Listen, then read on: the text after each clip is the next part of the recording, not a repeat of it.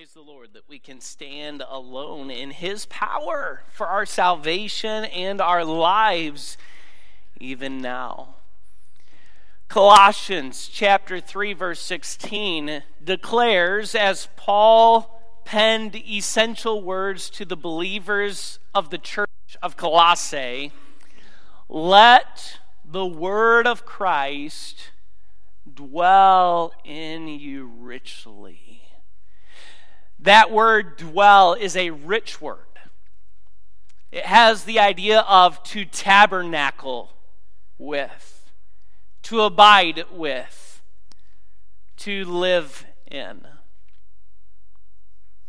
I would imagine everyone here today has a house or an apartment, somewhere that you rent or you pay a mortgage on, or maybe you own that at some point you signed a lease agreement, you signed a rental agreement, you signed a mortgage note.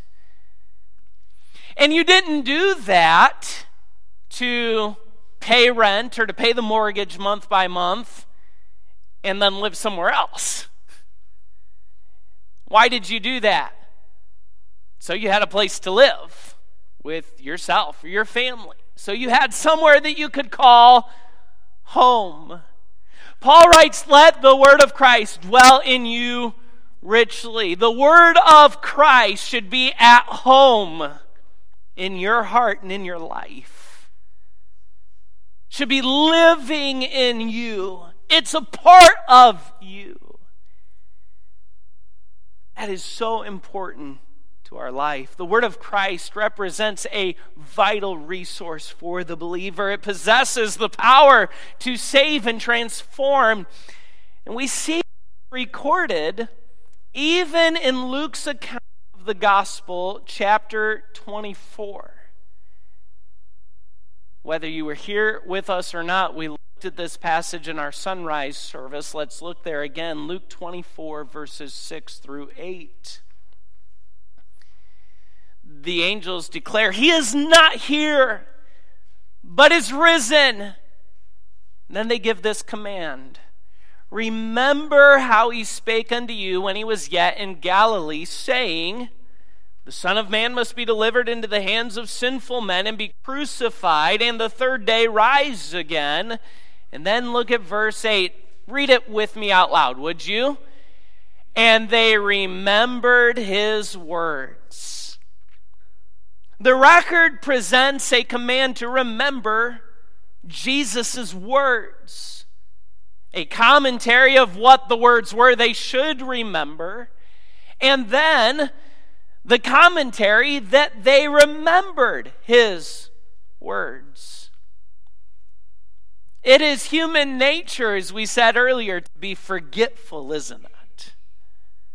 To just forget things. Today on Easter Sunday, we are called upon to remember. And it seems so simple, doesn't it? It's a simple statement, and they remembered his words. But I want you to note this Easter Sunday that this marks a transition not only in Luke 24, but in the entire biblical narrative.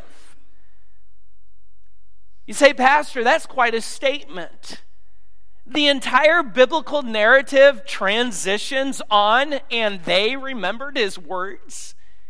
Yes, it does. Think about it.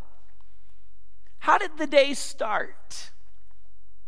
Could you think about what they thought as they came to the tomb that morning? What was their attitude, their spirit? What were they thinking about? The Bible records for us in the beginning of Luke 24 that they were wondering things like, how are we going to move the stone away from the door of the tomb? How, how are we going to get into the tomb to prepare his body? They had already prepared spices to prepare Jesus' body further to be in the tomb. They thought he's dead. He's gone. that's the end. What about Jesus' other disciples, the other 11? Not counting Judas, of course. But Peter and James and John and Thomas and Thaddeus and Matthew and the others, what are they doing on Easter Sunday? What are they thinking about on Resurrection Sunday? None of them are even with the women accompanying them to the tomb. Why not? They're afraid. They're hiding in a room, grieving and fearing for their own safety and lives. They had given up everything to follow this one they believed was their Messiah, and now he's dead, buried, and gone. But at some point, it changed. At some point, all of that changed. When did that change happen? Was it when they saw the stone rolled away from the tomb? No. Was it when they walked in and they saw an empty tomb? Did it suddenly ring back? Oh, yeah, Jesus said this would happen. No. Was it when the angels said, He's not here, He's risen? Did it happen then? No. When did it happen? In Luke 24, verse 8. And they remembered His words. Why? What did He said? At least six verses in the New Testament declare that Jesus told them, I'm going to go to Jerusalem. I'm going to be betrayed by one of you. I'm going to be arrested. I'm going to be tried. I'm going to be crucified, nailed to a cross. And three days later, I'm going to rise again. He'd been telling them this. But they didn't get it, they missed it in reality, they shouldn't have even been going to the sepulchre that morning unless they were going to see, oh, yeah, it is empty. Awesome! But that's not what happened. Not until they remembered his word. A simple reading of the text proves that it was not what they saw with their own eyes, but what they remembered that changed everything. And I wonder do you need that this Easter Sunday? You've come this Easter, you're looking your best. Maybe you're wearing something new, but it may not be a reflection of what your life is at this moment. Your life may be struggling out of control, experiencing brokenness or frustration, struggling with grief or anxiety. What do you need today? You need to remember his words. I want to show you from this text three changes that took place when they remembered his words. For those who weren't here in our sunrise service, we saw the truth of this from Luke 22 when Peter denied the Lord and then he remembered Jesus' words. And that reality connected with the resurrection declared God's not done. Well, here's an even simpler truth for us to hold of this morning. The resurrection of Jesus declares this today God's not dead, He's alive. And if he's alive today, that changes everything. We don't celebrate a dead leader. We celebrate a crucified, risen Lord of Lords and King of Kings. And that truth changes everything. So I want you to see these three changes that happened when they remembered Jesus' words. Number one is this remembering the words of Jesus changed confusion into clarity. Changed confusion into clarity. Look back at verse 4. And it came to pass, as they were much perplexed thereabout. Can you imagine these devout women, followers of Jesus? The Bible records later in Luke 24 some of them that were there. There was Mary Magdalene, there was Joanna, uh, there was Mary, the mother of James, and there were some others of those devout followers of Jesus who were women there that day.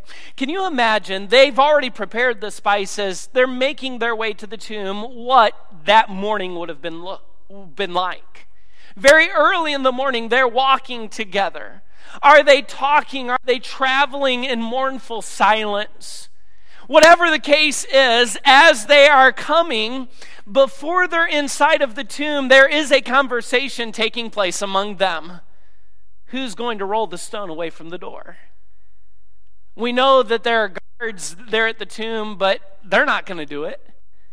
Who's going to, who's going to be the one or, or, the group to help us to move that stone away from the door? How are we even going to get into the tomb to, to see the body, to anoint the body, to prepare the body?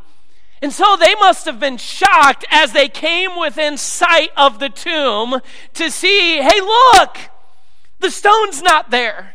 It's rolled away. I can see the entrance to the tomb. Praise God, somebody's done it for us. And yet they're not expecting to find an empty tomb, they're still expecting to find the body there. It doesn't click that, oh, yeah, wait, he told us he'd rise again. He told us he'd walk out of the tomb. It's not clicking, so they get there. They enter the tomb. Can you imagine this? Walking through that entryway into the tomb in that darkness and going in, one of them, the whole group of them, probably the whole group, I wouldn't want to go in there by myself. Probably the whole group goes in and the body's not here. What's going on here? And what does the Bible say their response was? Well, Mary Magdalene says he told us he'd rise again. Praise God, he's alive. Is that the response? They walk out of the tomb and they are perplexed. The word means to be thoroughly nonplussed. I had to look up what nonplussed means. It means surprised or confused to the point of uncertainty about how to react. The stone's rolled away, the tomb is empty. What do we do? Where do we go? What's going on here? What does this mean? Can you imagine those questions? Why is the stone rolled away from the door? Where's his body? Who, who took his body? What's going on here? Can you imagine all of the questions they had without answers? So they thought. Does that sound familiar? Have you ever been in situations or gone through experiences that left you nonplussed? In your life, you went through something, you experienced something, you lived through a situation, and as you're in that place, you're in shock. It surprises you, and you don't even know how to respond. You're so overwhelmed and overcome in that moment, in that experience, in that situation you don't know if you should laugh or cry. You don't know if you should give praise or, or go to prayer. You don't know if you should give thanks or ask for help. It, you're just, you're so shocked you don't know what to do. You're stuck. You don't know if you should go to the right or the left. You, you see what's going on. You know the hurt that you're feeling. You know the pain you've endured, but you don't know where God is or what He's doing you're nonplussed. The situation and experience have left you shocked, confused, and uncertain about what is happening, let alone what you should do. You may need the same thing that these committed women followers needed on Resurrection Day. What did they need to do? Remember his words. They needed to remember what he told them, what he taught them. What does this mean? The stones rolled away. Where's the body? Where are the guards? What's going on here? He told you he was going to die. He was going to be buried, but the third day he would rise again. And we look at it and we say, it's so simple. And yet, how many times in our lives do we come into situations like them? We're confused. We forget what he has said. We question where he is or what he's doing. But everything changed when they remembered his words. They knew then that Jesus was alive. The stone was rolled away. The empty showed them what they should have already known. He's not dead anymore. He's alive. And friend, today, the resurrection of Jesus Christ declares to us God's not dead. He's alive. And if God's not dead, then listen to me, He's not detached. He is involved in what's going in, in your, on in your life. He is interested in what's going on in your life. He is working out His purpose and plan. And so, if we could remember His words, rather than confusion, we can experience clarity. You say, Pastor, are you saying I'll understand everything that's going on in my life? No, that's not what I'm saying. But when you're going through those experiences that leave you shocked and surprised, you don't have to go on wondering, what is God doing? You can know God is doing what is best for my good and His glory. You don't have to be shocked and, surprised and discouraged, wondering, where is God? You can know. I may not see him as I look to the right or the left, up or down or wherever all around, but he is here. He's with me. When they remembered the words of Jesus, it changed their confusion into clarity. Number two, would you notice this? Remembering the words of Jesus changed consternation into cheer. Look back at verse number five. So they come out of the tomb, and now they see what Luke calls in verses four and five two men in shining garments. I mean, that'd be enough to confuse anybody, right? Here's these two men, but you can tell they're not normal men. Their, their garments, their clothing seems to be shining.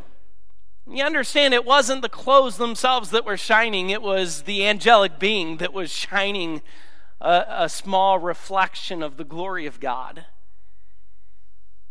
And the Bible says in verse number five, when they come out and see this sight, what? And as they were, what's that next word? Afraid.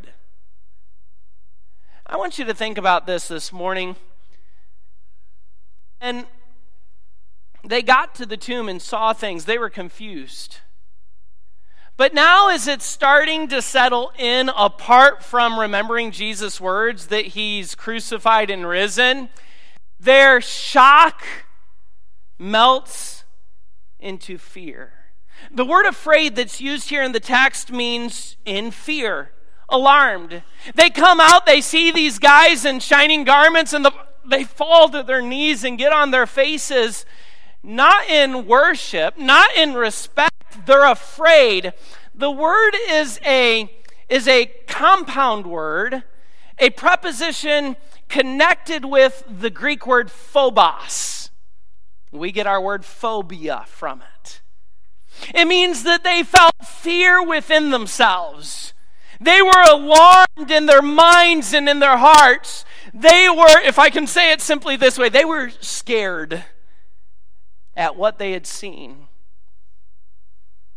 That shock of these things that they didn't have answers to as they thought upon it more, melted into fear. And realistically, all of Jesus' followers were fearful at that time, weren't they?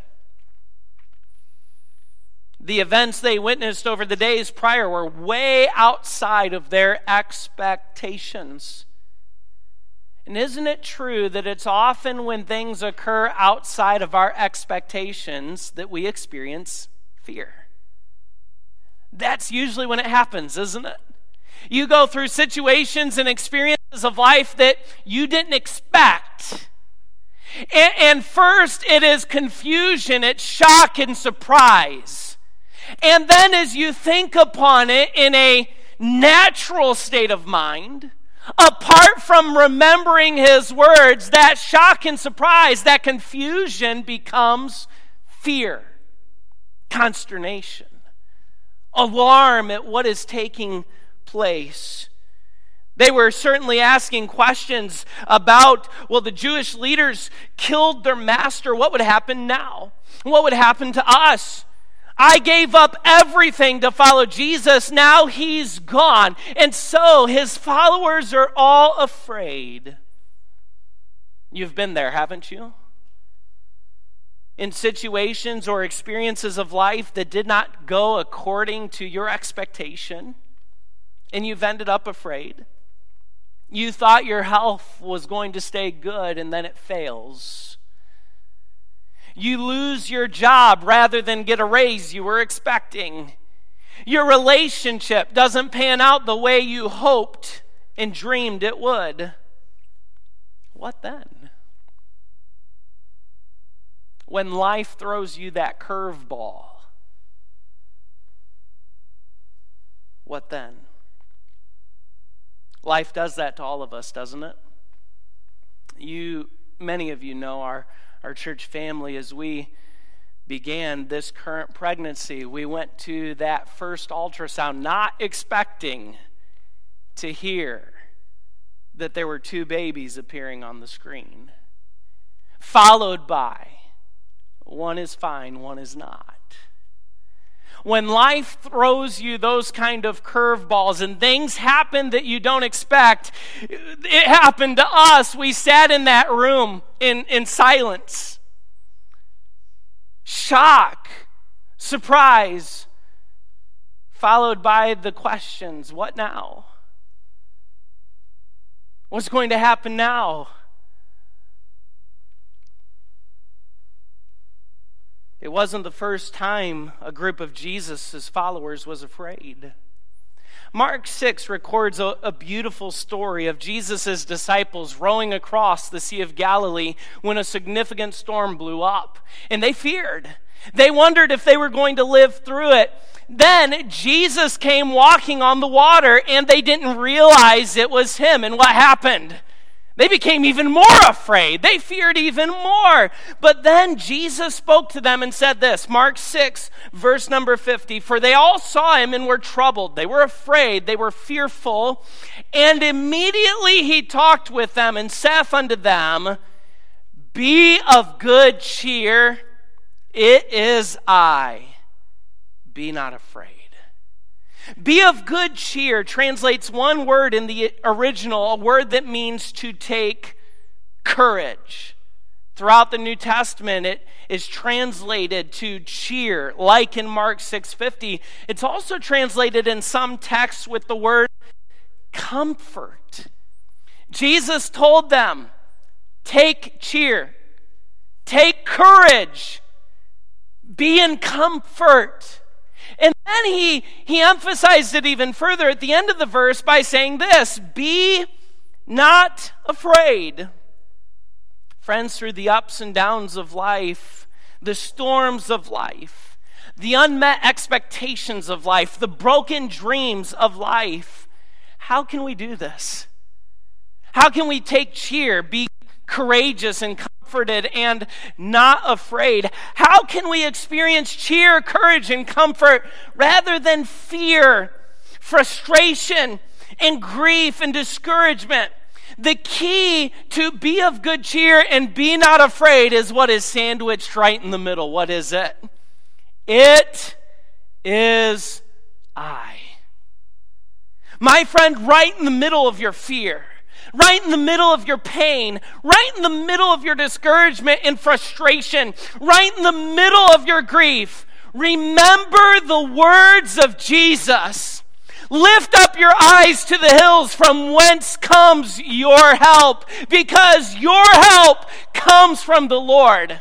And so, in the middle of all of that, declare in the middle of your problem, in the middle of your pain, in the middle of the pressure, my help comes from the Lord. You see, if the Lord is not there, if He's not in the tomb, He's risen then God is not dead. And that means He's not detached. He's not diminished. He's not disconnected. He is here. And that changes everything. When you go into that situation and problem, you might be met with confusion, and that might become consternation when you don't remember his words, when you haven't taken the time to meditate on and think through the promises and the truths of God. But when you remember his words, you know, my God is here, and my God is my help. My God is my healer. My God is my hope. And you can experience cheer in the midst of your pain. You don't have a dead Savior, a dead leader. You have a living, active, involved, and present Savior. He's with you in the pain. He's with you in the discouragement. He's with you through the broken dreams and expectations. So remember His words. Do you remember what happened next in the resurrection story? you have to put all four gospel accounts together to get the picture of step by step. What happened next is that the women were told to go back to the disciples and tell them that Jesus isn't here and he's going to meet you. All of them went except one, right? Mary Magdalene. Mary Magdalene remained in the garden, excuse me, there at where the tomb was looking for Jesus, right? Except she wasn't looking for a living Jesus, was she? She was still looking for a dead Jesus. A person showed up that she took to be the gardener in her in her grief and, and she said, Where is my Lord? Tell me where they've taken his body. She's still looking for a dead Jesus. And then Jesus did what? Did he do a miracle?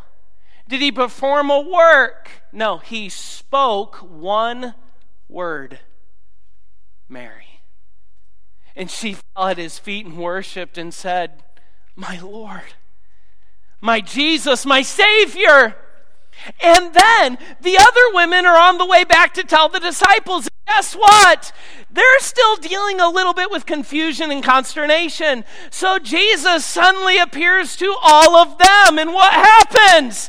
He speaks to them. And they fall at his feet and worship him.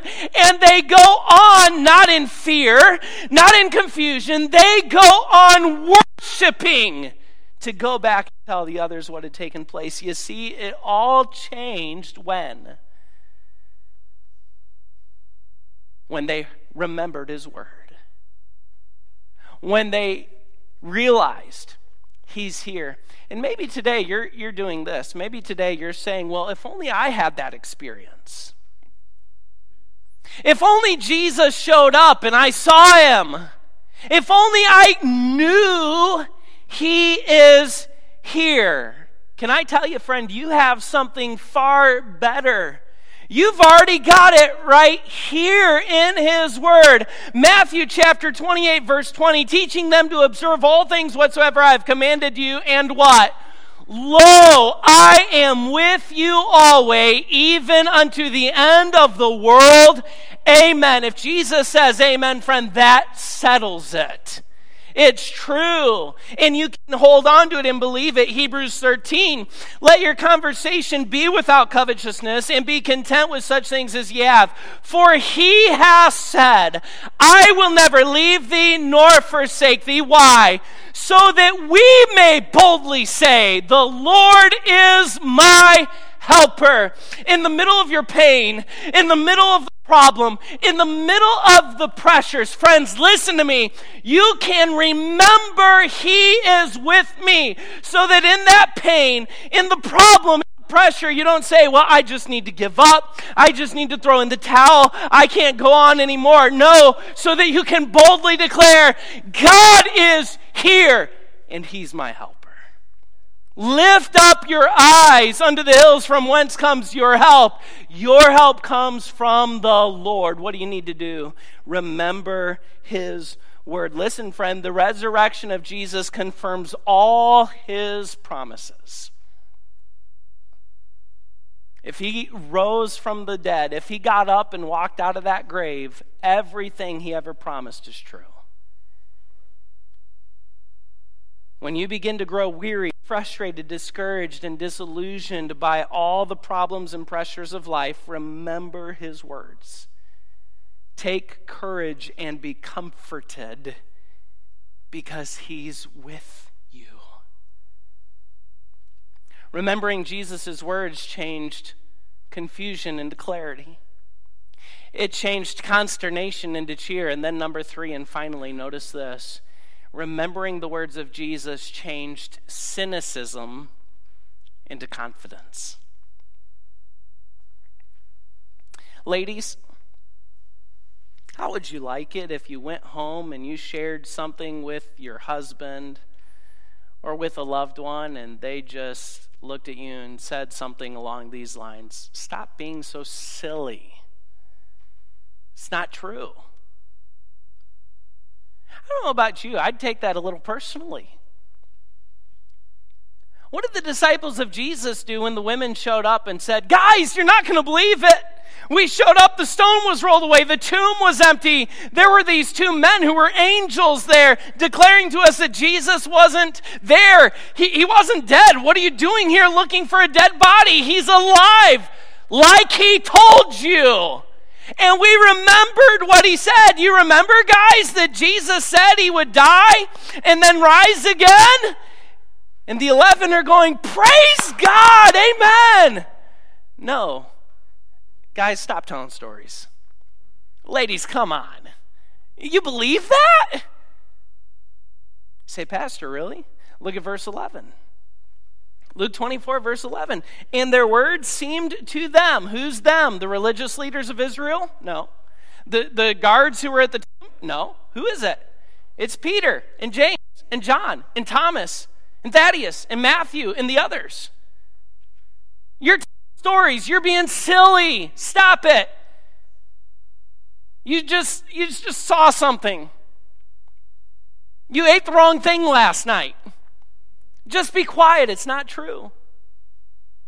But then something happens. Look at verse 12. Then arose Peter. I don't know how long passed, but something got a hold of Peter. Peter went from being with them saying, You guys are nuts, just be quiet, to getting up, going to the tomb, he ran unto the sepulchre, and stooping down, he beheld the linen clothes laid, I love this, by themselves. The grave clothes are there, but Jesus' body isn't. And departed, wondering in himself at that which had come to pass. You see, those pesky disciples took a little more convincing. The eleven thought the women returning from the tomb had lost it. They're skeptical. They're cynical. And then Luke goes on to tell us about two more who were traveling home to Emmaus. And Jesus showed up, and guess what? They don't even recognize him. They're so overwhelmed with what? Confusion and fear and grief. They can't even recognize Jesus. And Jesus speaks with them Hey guys, what are you so upset about? Are you crazy? Haven't you been around? Don't you know what's been going on in Jerusalem? How this, this Jesus that we thought was the Messiah, our leaders took and they crucified, and now he's dead. And the Bible says Jesus, while they still don't recognize him, rebuked them and began at Moses. And what did Jesus do? He showed them from the Word that these things should happen to him. They get to Emmaus. He sits down to bread with them. He breaks the bread, and they recognize him. And he disappears, and they're like, Whoa. Why do we have heartburn? As he spoke to us. Let's get back to Jerusalem and tell the others. And so they come back and they tell the others. And guess what you find by that point in Luke chapter 24? They believe. Why? The women had seen him. Peter, who got up and went to the tomb to figure out what was going on, Jesus appeared to him personally. And then, as they're there all together, Jesus appears to all of them. And amazingly, the Bible says, while they still did not believe for joy, they're so overwhelmed with amazement, they still don't come to that point of just, it's true, he's alive. Thomas continued to doubt, didn't he? Until he saw Jesus and spoke with Jesus. But I want you to pay attention to this thought. Thomas represents all who struggle with belief or doubt. He declared he would only believe once he saw Jesus for himself. When Jesus showed up and confronted him directly, Thomas believed. But then Jesus proclaimed a blessing on those who would not see yet believe. So the question I have then is this How could someone not see Jesus and yet believe him? John 17, 20, Jesus prayed these words Neither pray I for these alone, my followers here, but for them also which shall what? Believe on me through their what? word. We believe through the word the word of the followers who witnessed his life, death, and resurrection, the word he, through the Holy Spirit, put in their mouths and hearts. You see, it wasn't Peter's word, it wasn't John's word, it wasn't James's word, it wasn't Matthew's word. It was the word of God that he put in their mouths through the Holy Spirit. It was the word of God that they penned for us as the eternal word of God because it wasn't their word, it was his his word that they wrote as they were moved by the Holy Ghost. How do we believe though we've not seen? Because we have the perfect Word of God. You remember Jesus himself declared from Genesis 1 1 to Revelation 22 21, it's his word and it's all about him.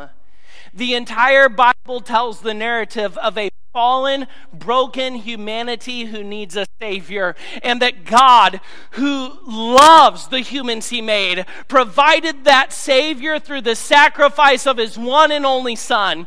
Jesus came, He lived, He died, but more than that, He rose again to save us. Today, God's not dead, He's alive. Stop going to a tomb to find a body. The tomb is empty.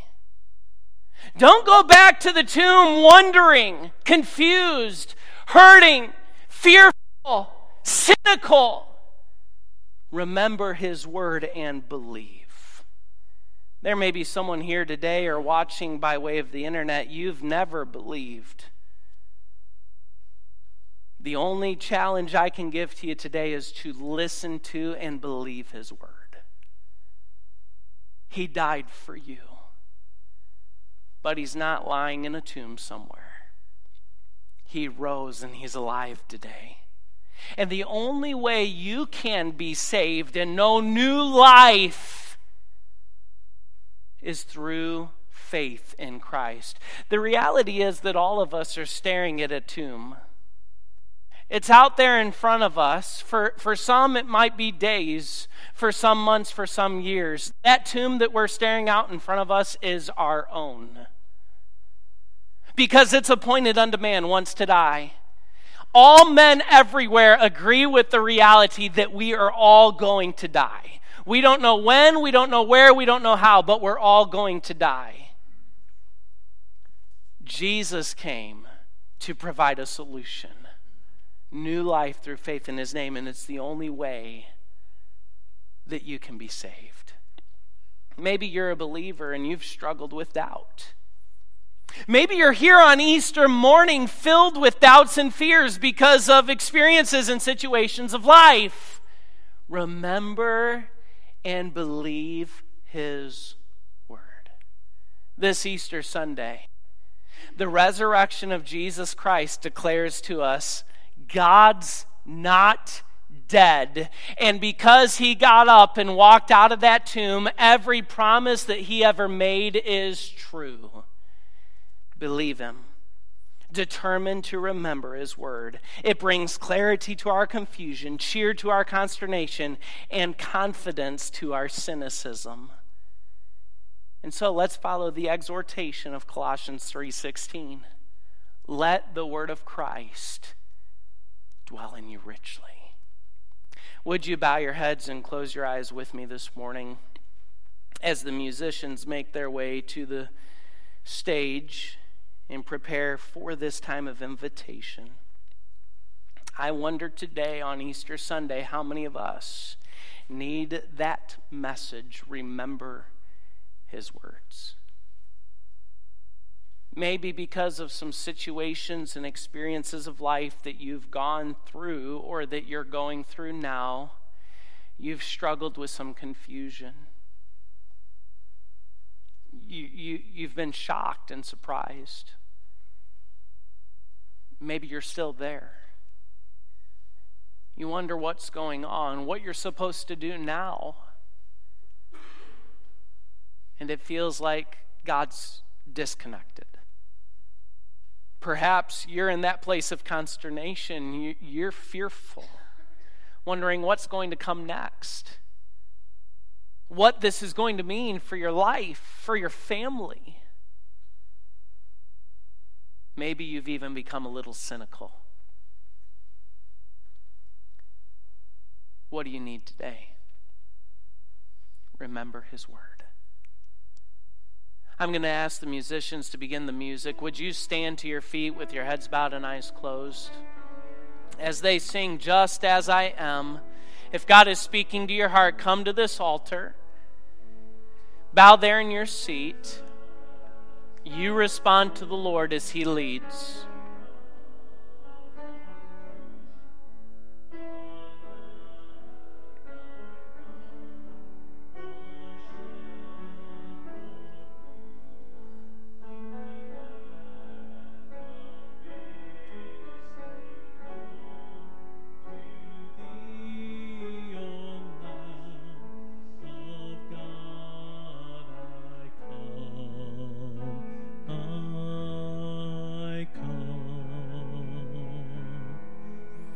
come broken to be mended.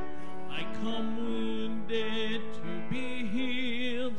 I come desperate to be rescued. I come empty to be filled.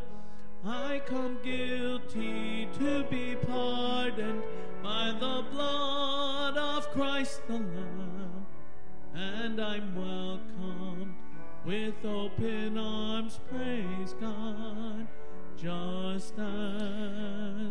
just before they continue with another verse, I wonder if there's someone here or watching who doesn't know Jesus Christ as Savior.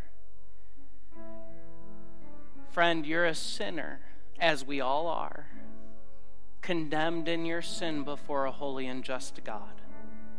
The very reason Jesus came to this earth was to die for you in your place he went to that cross, he suffered those things, and rose again so that you could be saved. So if you're here in this auditorium, if you're watching or listening online during this next verse, I invite you come, bow there where you are and believe on Christ.